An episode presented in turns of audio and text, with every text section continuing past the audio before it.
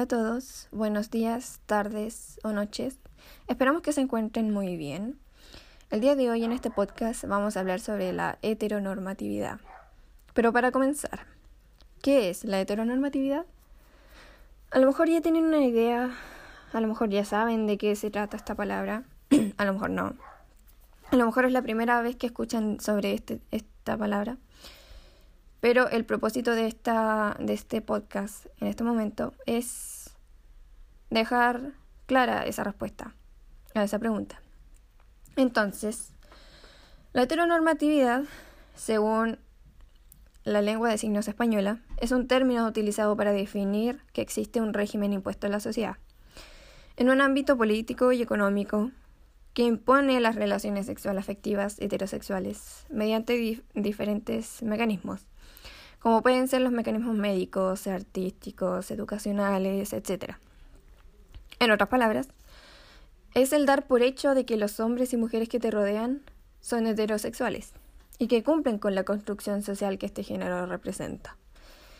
Y que quienes no lo cumplen, ya sea en cosas pequeñas o a grandes rasgos, pasan automáticamente a ser homosexuales o automáticamente se te da, se te se te hace la duda de si son homosexuales.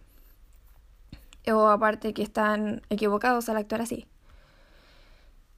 Eh, entonces, por ejemplo, por ejemplo, por ejemplo, el que un hombre se maquille o le guste ver eh, videos de maquillaje.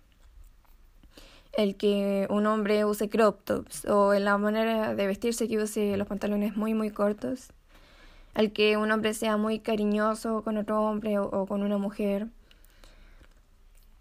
o ya en un, en un aspecto más conservador, el que eh, un hombre cocine, que haga el aseo, que sea dueño de casa, cosas que en un contexto bien machista, el hombre no le corresponde hacer al hombre.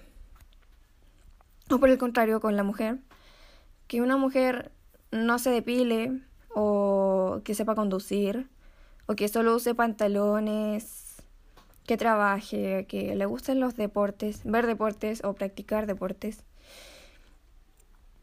O un ejemplo todavía más, más como cotidiano, se podría decir, es el preguntarle a los niños de prebásica cuántas pololas tienen o el preguntarle a las niñas si ya tienen pololo. Eso es un claro ejemplo porque ya se da por hecho de que el niño es heterosexual, lo cual no es necesariamente así. Además, el... una cosa es que esa persona sea homosexual o sea heterosexual y otra cosa es que esa persona actúe como socialmente se espera que actúe un hombre o como se espera socialmente que actúe una mujer. Lo cual el que lo hagan no significa que están mal. Se puede ser hombre y usar maquillaje. Se puede ser mujer y se puede saber conducir. No es algo que no es algo que deba impresionar en ese sentido. O al que un niño le guste jugar con, con Barbies. Eso no significa que el niño vaya a ser necesariamente homosexual. La heteronormatividad, como por, darlo, eh, por dar un, un tipo de sinónimo o un tipo de ejemplo, es como nuestro apéndice. El apéndice puedes pasar toda tu vida sin que te moleste, sin saber de él, sin, darte cuenta incluso de que está ahí. O puede que en algún momento de tu vida llegue a, molestarte, llegue a incomodarte, llegue a, a ser un problema y entonces sea necesario eliminarlo, lo cual es un proceso, es algo que se tiene que hacer, pero una vez que está fuera, ya no hay forma de que vuelva a entrar, no hay forma de que vuelva a tu sistema. Lo mismo pasa con la heteronormatividad. Si bien no necesariamente se va a eliminar de tu vida, pero sí es algo que te das cuenta que ya no puedes pasar por alto, que ya no puedes ignorar. Es como ver a un hombre por la calle con maquillaje o verlo verlo vestido de una forma distinta. Sobre esto, mi compañera Javiera va a seguir con el tema. Hola gente que nos está escuchando en estos momentos. Bueno, me gustaría agarrarme un poco de las palabras de Javiera y tomar uno de sus ejemplos, eh, el cual es muy común. Eh, bueno, comenzaré introduciendo que es muy común que en las familias de hoy en día y en los tiempos pasados, lo más probable, que criaban a sus hijos con estas llamadas heteronormas. Todo partía dependiendo del género de su hijo. Por ejemplo, muchas veces cuando vamos a baby shower y hay eh, sabemos que el hijo va a ser niña, ocupamos todo tipo de vestimenta rosada para los regalos, juguetes, accesorios. Cuando sabemos que va a ser un varón, un niñito, todo será azul. Es impresionante que desde que somos muy pequeños crecemos con esas ideas. Crecemos dando estereotipos a las cosas. Si bien la Organización Mundial de la Salud nos define el género como los conceptos sociales de las funciones, comportamientos, actividades y atributos que cada sociedad considera apropiado para los hombres y las mujeres. Tomo el ejemplo que mencionaste anteriormente, Javiera, sobre los crop top. Nosotros vamos caminando por la calle y habitualmente vemos a mujeres que utilizan crop top, mostrando su estómago, su ombligo, lo cual para la sociedad es bastante normal por así decirlo de alguna manera. Lo encontramos bonito, lo encontramos llamativo. Pero ¿qué sucede realmente cuando vemos a un hombre caminando por la calle con crop top? Muchas veces la gente lo ve mal, es mal visto. Y lo primero que se viene a la mente de la mayoría es, ¿será gay? ¿Por qué se viste así? Bueno, la explicación de por qué sucede esto es porque vivimos en una sociedad donde Existen roles de género que ya están determinados. Cuando me refiero a roles de género, hago referencia a estas normas que la sociedad nos impone o nos determina para que las mujeres o hombres nos comportemos de cierta manera. Tenemos un criterio de comportamiento al ser mujer y tenemos un criterio de comportamiento al ser hombre. Por ejemplo, las mujeres nacen y crecen jugando a las muñecas y los hombres crecen jugando a los autos. Pero ¿qué pasa cuando esto no es así? Se ve como, ¿qué pasará? ¿Es algo extraño? Bueno, retomando el ejemplo del crop top. El ver un hombre que usa crop top, crop top, disculpen, y asociarlo al tiro a una persona afeminada es casi una actitud burlesca, considero yo ya que cuando nació esta moda del crop top en los años 80, 90 era visto como algo muy normal, debido a que los jugadores de fútbol en esos tiempos eran los que mm, durante los partidos se rompían las poleras para mostrar su torso, sus músculos, mostrar su cuerpo, su físico. Bueno, este tipo de vestimenta fue desapareciendo poco a poco a causa de la sociedad. La problemática es la sociedad, debido a las construcciones de género normado que ha generado esta sociedad y que hasta el día de hoy es un problema. Visto al hombre con el crop top como una masculinidad frágil, determinando este nombre porque siempre ha sido visto que el género masculino es como la parte fuerte, la parte firme, la parte que mantiene, y el género femenino es la parte débil, la parte frágil, la parte más emocional, por así decirlo.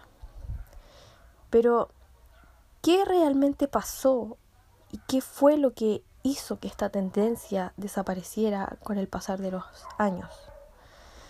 Bueno, lo que pasó es algo que llamamos rediseño de identidad o rebranding, que es una estrategia para realizar una nueva identidad en las marcas, marcas como Adidas, Nike y un montón de marcas más.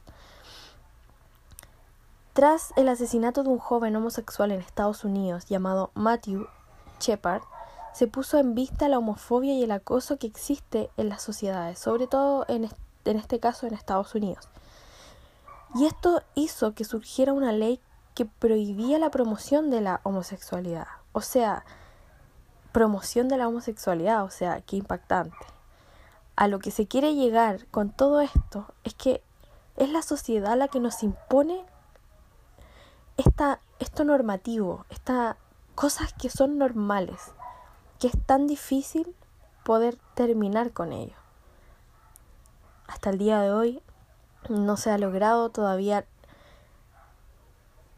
romper esta normalidad de que las mujeres son esto, los hombres son estos otros. Bueno, para finalizar con, con mi ejemplo, con mi diálogo y lo que quise exponer, voy a tomar una cita de Caraminas eh, que dice que la ropa ya no es simplemente masculina o femenina.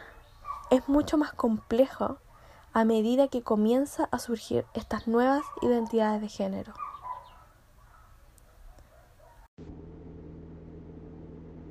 Como bien menciona Javiera, la, heteronormatividad ha funcionado de, esta manera estructural, tradicional, conservadora.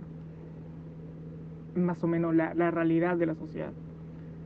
Y como también menciona, eh, se ve realmente afectada y condiciona los roles de género. Ahora, la heteronormatividad como una tradición conservadora, estandarizada, eh, generalista, que pretende abogar por la vida de todas las personas, es un intento de establecer un cierto orden que para muchas personas parece correcto, parece que se, conforman con ese orden, pues necesitan cierto tipo de, reglas y cierto tipo de, estándares para funcionar como sociedad. Y, sin duda esto es, correcto, así funcionan las sociedades, tienen que tener cierto tipo de ordenamientos. No obstante, la heteronormatividad también limita tanto al ser humano que ha generado pugnas no solo hoy, no solo hace una década, siempre. Y según la sociedad se ha generado de mayor o menor manera y se ha radicalizado, radicalizado perdón, su oposición. Desde la biología y la religión se puede observar cómo hay un cierto discurso o a, raíz de argumentos religiosos y biológicos vuelven tabú lo no heteronormado. La religión específicamente sataniza lo no concebido por ellos, lo, lo, lo que escapa a su, a su discurso. Y sin duda es extraño ver queers en la, en la calle. La extravagancia propia de su vestimenta llamativa y su y su reiterada utilización de, accesorios no correspondientes con su sexo llama la atención y, se ve y se observa. No, no obstante, una cuestión es, por supuesto, ver algo desconocido y, recibir una impresión inmediata, pero ahora cuando esta impresión inmediata se vuelve discriminatoria, se utilizan juicios de valor constantes para que se le atribuyen a estas personas, estaríamos hablando de un problema, un problema serio. El BBC News publicó el 11 de junio de 2019 el siguiente artículo, el polémico documento del Vaticano, que rechaza las nuevas formas de identidad de género. El documento titulado Hembra y varón los creo, en referencia al relato de la creación del libro de Génesis, habla de una crisis educativa en la sociedad actual y asegura que los debates sobre género pueden aniquilar el concepto de naturaleza. Naturaleza y, ser humano siempre me ha generado ruido. Pues naturaleza, según, según la RAE, es relacionado con ello producido por ella sin la intervención del hombre. ¿Y acaso no es el hombre y la sociedad una intervención constante del hombre? El hombre y la mujer, sin duda aunque bien podríamos decir que la, sociedad se utiliza más del hombre como realmente el que domina y el que establece cómo van a ser las construcciones próximas, al menos en la mayoría de los casos, sino que la mayoría bajo este sistema patriarcal y falocentrista. Bueno, natural y ser humano son una contradicción,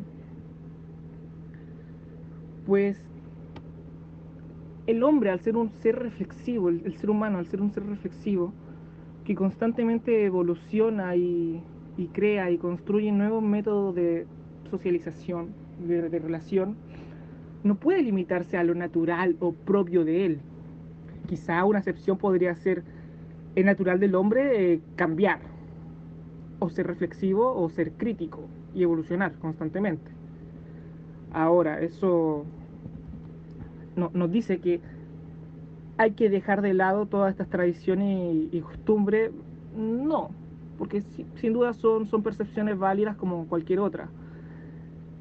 Pero cuando intentan categorizar y estandarizar y generalizar estas percepciones, es cuando se convierte en un problema y se y tratan de seguir con la heteronormatividad y tratan de seguir impulsando su, su discurso en base a, a fundamentos no, no muy criteriosos, poco reflexivos. Así como es la, la sexualidad misma, podemos entender que no es natural eh, que un macho esté con un macho. Pero el hombre no es un ser natural, el hombre es un ser maya de la naturaleza, crea constantemente y siente constantemente y no tiene nada de malo que el macho esté con el macho y la hembra con la hembra. Para términos biológicos será un sinsentido, pero para términos de, de especie con sentimiento y reflexión y crítica y sensaciones diversas a las del reino animal general, eh, tiene bastante, bastante sentido. Conjunto a, a lo ya mencionado, me gustaría eh, mencionar cómo la, el movimiento LGBTQ ha creado un espacio de aceptación y respeto para, la, para, la, para todas las personas realmente. Sin duda han habido momentos en donde se crean pugnas, como cualquier movimiento y cualquier discurso. Eh, creo que son una parte importante de la construcción social de hoy en día. Ya lo está haciendo lo seguirá haciendo y eventualmente se seguirá construyendo en base a, a lo que muchas personas están defendiendo hoy en día, que es la abolición de la heteronormatividad, la integración respetuosa de, de lo queer. Y ahora José hablará más en profundidad de LGBTQ. Más.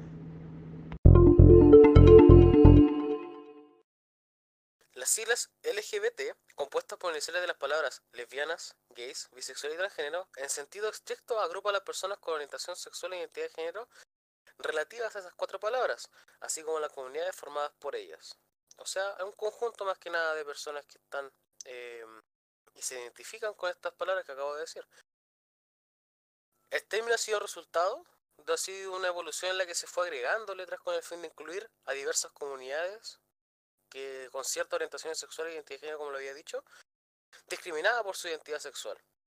Dentro de esta tendencia progresiva, porque sí, de hecho es una tendencia progresiva, la sigla LGBT ha adquirido un sentido amplio, abarcando también a las comunidades no incluidas en esas cuatro letras, que eran eh, los gays, las lesbianas, los transgéneros y eh, los bisexuales. Abarcando, eh, enfatizando la diversidad sexual y de identidad de género, obviamente así como promulgando esos términos en su en su en su mayor eh, desarrollo, incluyendo a las personas que tienen un sexo o una orientación sexual o un género aceptado por la heteronorma o el binarismo tradicional hombre-mujer, en lugar de aplicarlo exclusivamente a personas que se definen como lesbianas, gays, bisexuales o transexuales, etc. Dicho esto, eh, creo que es preciso para poder eh, darnos eh, otra visión o otro punto de vista. Quisiera hablar acerca de la teoría queer y cómo esta se presenta como, como una forma de abolir lo que me gustaría primero definir. Eh, existen ciertas sexualidades que se van un poco excluidas, no sé si decir excluidas sería la palabra correcta, pero sería correcto decir que son diferentes a lo que es normado o lo que es socialmente aceptado actualmente, que es más bien como la, una frontera sexual de la índole que sea heterosexual, que sea monógama entre personas de la misma edad y clase, con prácticas sexuales suaves, ¿sabes? Que rechace el sadomasoquismo o ese índole de filias y el intercambio de dinero o, y el cambio de sexo. En cambio, estas sexualidades que yo digo que son apartadas de esta estructura están basadas en la resistencia a los valores tradicionales, en esa resistencia a eh, eliminar, tal vez no eliminar, sino que ampliar el espectro que existe con respecto a la libertad que se tiene con, con este tema. Y asumir la transgresión, muchas veces el precio que se tiene, bueno, al fin y al cabo esto, eh, se afirma que se asume una transgresión a pensar en este momento en la sociedad en la que estamos resultando en rechazo social, discriminación o estigma. En respuesta a la marginación que, que lo que acabo de decir presenta las instituciones sociales, digamos que en Chile, por ejemplo, la familia, hasta los espacios educativos, los laborales, etc., la teoría queer intenta cambiar el sentido de, la, de, de esta discriminación para convertirla en un motivo de estudio e incluso de orgullo. Así, ser diferente se toma como una categoría de análisis para denunciar los usos que presenta desde la misma ciencia, ya que los textos científicos por lo general han sido elaborados por personas de género masculino, de raza blanca, de preferencia heterosexual, de clase media y de religión cristiana, dejándose invisible a otros colectivos como las mujeres, los negros, los indígenas, los homosexuales, etc. Llámese todo, por ejemplo, las minorías. Es por ello que la teoría queer intenta dar voz a esas identidades, esas identidades a esas, vuelvo a decir, al, yo creo que intenta identificar a todo este grupo LGBT, sino dándole un sentido más, mm, un poco más eh, liberal, si se quiere decir, a su progresismo, que han sido calladas por el androcentrismo, la homofobia, el racismo y el clasismo de la ciencia, que son, valga, valga la redundancia, son, vaya, eh, problemas graves de la sociedad con respecto a todo este pensamiento que se, se desvía un poco de esta eh, estructura, esta estructura forma que se podría considerar normal en la sociedad. Dicho esto, me gustaría ejemplificar lo que acabo de decir con, una, un compañero mío que está aquí presente, eh, Felipe. Eh, ¿Te gustaría seguir porque recién me comentaste que está estudiando Judith Butler y me, gustaría, me, resultó muy grato el hecho de que mm, eh, me pudiera explicar la teoría de ella. Por favor, sigue. Gracias por darme la palabra, Joselito. La verdad, Judith Butler es una persona muy relevante de hablar si hablamos de la teoría queer, ya que ella es tanto un icono como un estandarte de la misma muchas personas se sienten identificadas con lo que ella dice y, y ella habla con mucha sabiduría en general cuando habla de cómo funcionan los roles de género y cómo la sociedad los impone. Teniendo eso claro, eh, ¿quién es Judith Butler y a qué se dedica? Judith Butler es una teórica eh, queer, como se dijo anteriormente, que postuló y sigue postulando actualmente la teoría de la performatividad de la actuación, si lo fuésemos eh, traduciendo al idioma español. Eh, ella menciona que la sociedad nos impone unos roles de género. Y no solamente nos impone unos roles de género, sino que lo menciona como si fuese un libreto, que nosotros actuamos. Pero ¿de dónde vienen estos roles de género? Se preguntarán, porque no vienen de la nada. Pues Judith menciona que estos, que estos libretos, que estos roles de género probablemente vienen desde hace cientos de miles de años, cuando el hombre vivía aún en las cavernas y tenía que cazar para sobrevivir. En este momento Judith menciona que probablemente el hombre buscaba quedarse con la mayor cantidad de alimentos, haciendo que la mujer fuese una persona con una complexión mucho más delgada, más débil, eh, y haciendo que ella tuviese que relegarse a trabajos del hogar o al cuidado de los niños que están creciendo. Este rol que obtuvo la mujer en esta época de, los, de las cavernas se mantuvo hasta la época actual, en el que tanto hombres como mujeres los no los ponemos en, en duda, sino que los asumimos como cosas naturales del ser humano, cuando en realidad de natural no tienen nada. Judith menciona que la sociedad, tanto como nosotros mismos, obtenemos un guion de cómo son los roles. Y nosotros decidimos performatizarlo, o mejor dicho, actuarlo. Esta actuación lo que hace es tanto obligarnos a nosotros a seguir estos roles, como nosotros reforzarlos. Al actuar dentro de este paradigma, nosotros reforzamos el paradigma. Y al no darnos cuenta que estamos en ese paradigma, forzamos a los demás a actuar dentro del paradigma, funcionando nosotros como la cultura. ¿Cuál es el problema de todo esto, además de lo anteriormente mencionado?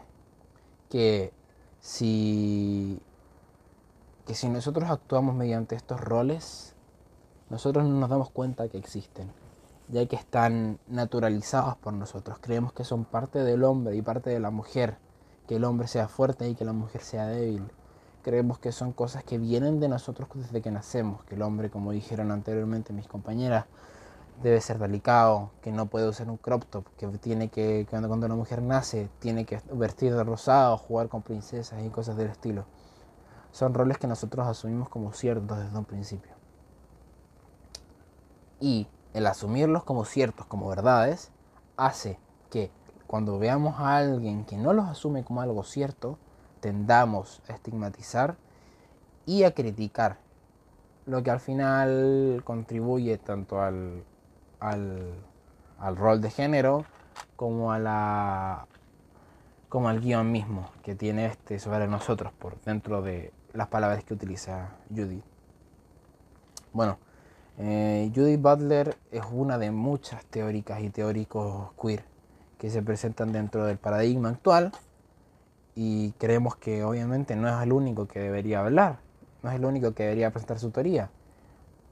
Eh, además de ella está Beatriz Preciado, la que también es una teórica queer bastante relevante. Es una señora española eh, que presenta ideas totalmente distintas a Judith Butler y se presenta a sí misma con una idea más, de cierta manera, política eh, dentro del paradigma queer. Camilo Traslaviña es una persona que sabe más del tema, así que prefiero darle la palabra a él para que nos cuente de qué trata el tema. Cuéntanos, Camilo.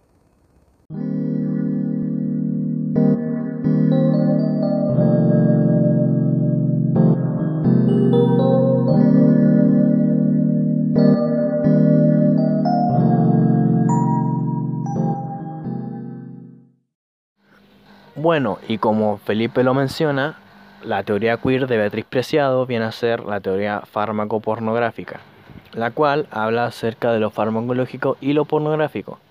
Estos dos conceptos ella los relaciona con la mujer y el hombre, lo farmacológico con la mujer y lo pornográfico con el hombre. ¿Y esto cómo lo hace? Bien, la mujer está estrechamente ligada a la píldora anticonceptiva y el hombre está ligado a la pornografía todo puesto actualmente como una construcción social en la que la mujer siempre debe tomar anticonceptivos, ser sumisa y obediente. Además, esta píldora regulariza el ciclo menstrual de la mujer, adecuándolo a una especie de feminidad natural y otros efectos feminizantes, entre comillas. Mejoran la calidad de la piel, impide el acné y el crecimiento del vello corporal y facial. Y el hombre que está ligado a la pornografía y ha estado expuesto durante años a esta, debe ser siempre viril y prácticamente un macho. También, dentro de esta teoría de preciado, ella habla acerca de que lo farmacológico trasciende un poco más allá, agarrando el tema del cambio de sexo. Por ejemplo, cuando se consumen hormonas para poder llevar a cabo una transformación de género y sexual y también toma en cuenta las cirugías como un factor farmacológico debido a que con la cirugía obviamente se hace un cambio en el cuerpo para un cambio de sexo y de género, que además va ligado y va muy estrechamente de la mano con el consumo de hormonas. Pero para apreciado el género cambia un poco su significado. ¿Por qué? Porque el género ya no es un género como tal, sino que se, transforma en un tecnogénero. Esto debido a las técnicas actuales de fotografía, biotecnología, las técnicas quirúrgicas y farmacológicas, entre otras, las cuales contribuyen performativamente la materialidad del cuerpo. Entre eso también está el, lo que ella llama el tecnocuerpo, que igual que el género, eh, trasciende, el cuerpo trasciende un poco más allá y pasa a ser un tecnocuerpo debido a todo lo, de, todo lo que viene a ser la cirugía de cambio de sexo. Ahora, teniendo todo esto en cuenta, se, se da a ver que en la sociedad actual la teoría queer depreciado es la que más se ve actualmente, ya que con los avances tecnológicos y biológicos cualquier persona puede hacerse un cambio al género en el que se siente identificado o identificada.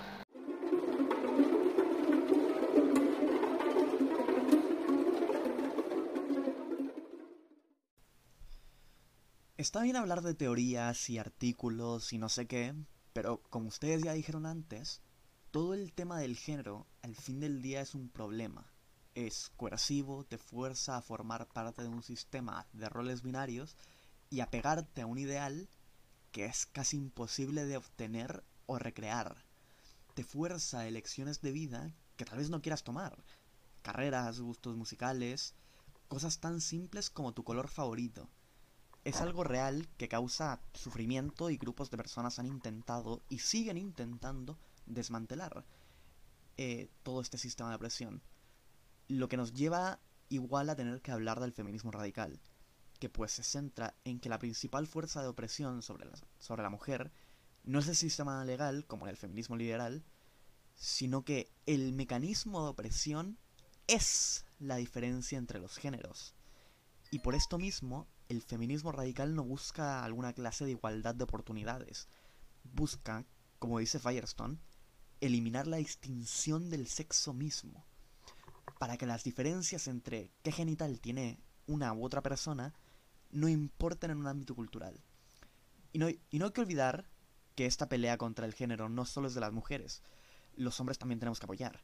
Si el hombre y la masculinidad no se logran deconstruir junto a la mujer y la feminidad, esta lucha no llega a ningún sitio. Ahora, como comentario final, intentando eh, responder a una de las preguntas más contingentes, eh, ¿se puede acabar con la heteronormalidad y la heteronormatividad? Ah, porque claro, desde un punto de vista más fuchiano, eh, se ve difícil siquiera poder pensar fuera de esta dicotomía masculino-femenino, cuando solo hemos podido vivir dentro de esa dicotomía por todo el tema de que nuestra percepción no solo afecta el cómo vemos las cosas, sino que también nos limita en términos de qué cosas podemos ver.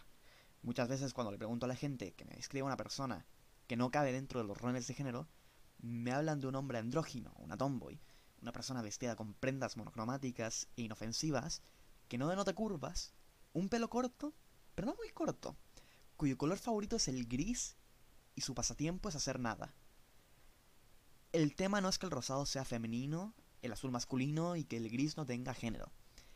El tema es que no porque a un niño le guste el rosado pastel, va a ser femenino. Es un niño al que le gusta el rosado pastel.